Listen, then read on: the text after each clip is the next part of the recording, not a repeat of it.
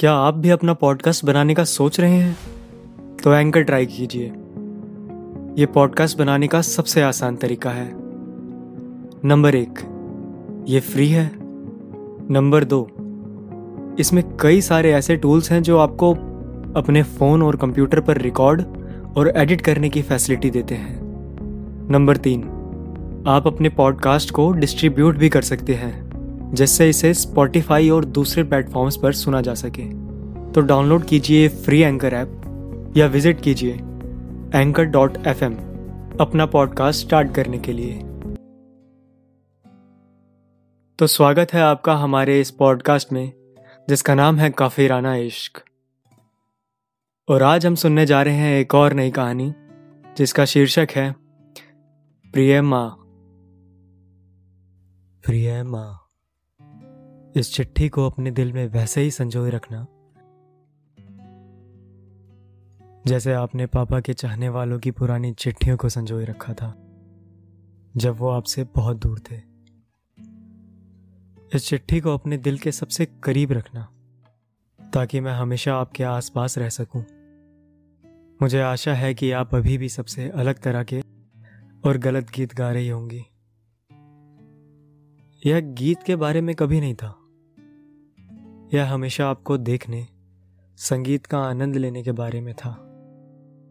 मुझे पता है कि मैं हमेशा किसी के दिल में बस के, दिल को तड़पाना नहीं अच्छा गाते हुए आपकी आवाज़ के लिए तरसता रहूँगा। मैंने उन सभी गानों की एक प्लेलिस्ट बनाई है, जो आप गाती थी। मुझ पर भरोसा करिए। मुझे अभी भी वो सारे गलत गीत याद हैं। सिर्फ़ आपके लिए। हम माँ बेटे की एक परफेक्ट जोड़ी नहीं है, जिसके बारे में हर कोई बात करता है। हमने लंबे समय से चाय पर भी कोई गपशप नहीं की है, ना ही पड़ोस में हुई किसी घटना का ज़िक्र किया है। बरसात के उन मौसम में जब मैं आपको चाय के साथ पकोड़े बनाने को कह देता था, जब कोई चीज़ मुझे नहीं मिलती थी तो माँ वो कहाँ रखी है? पूछने के लिए भी अब आप यहाँ नहीं है। वो समय भी अब बीत गया। जब से आप गई हैं मुझे, हमेशा आपकी कमी महसूस होती है। किसी तरह बिना किसी विशेष कारण के, मुझे नहीं पता कि आपने मुझसे किसी भी चीज़ के लिए संपर्क करना क्यों बंद कर दिया। और मैं उन सभी चीज़ों के बारे में सोचता रहा। जो मेरे साथ गलत हो सकती है। क्या ये मेरा चेहरा है? या फिर मेरी पूरी तरह से समझदार ना होना? या फिर मेरी क्षमता जो कि एक औसत बच्चे से ऊपर रहने को नहीं दर्शाती?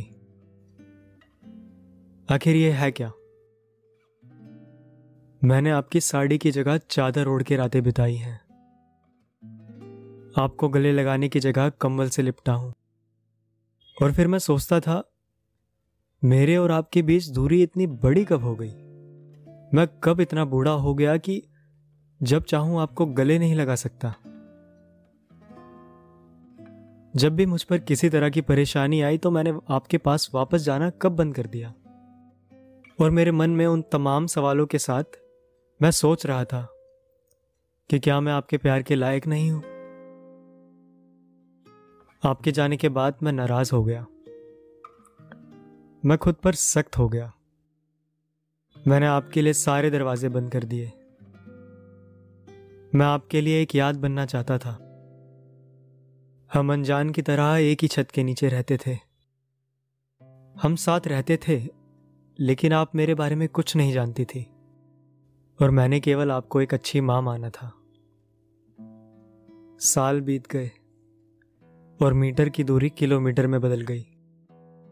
और फिर ऐसा लगा कि असल में मुझसे मिलने के लिए आपको सात महासागरों को पार करना होगा। और मैंने आपका इंतज़ार किया। आप उन सात महासागरों को पार कर सकती थी। लेकिन आपने नहीं किया। मैं बस इतना चाहता था कि आप मुझे वैसे ही स्वीकार करें, जैसे मैं था। मेरे दुख के गहरे पानी को समझने के लिए। मैं भी इसके मूल को नहीं जानता। लेकिन आपने नहीं किया।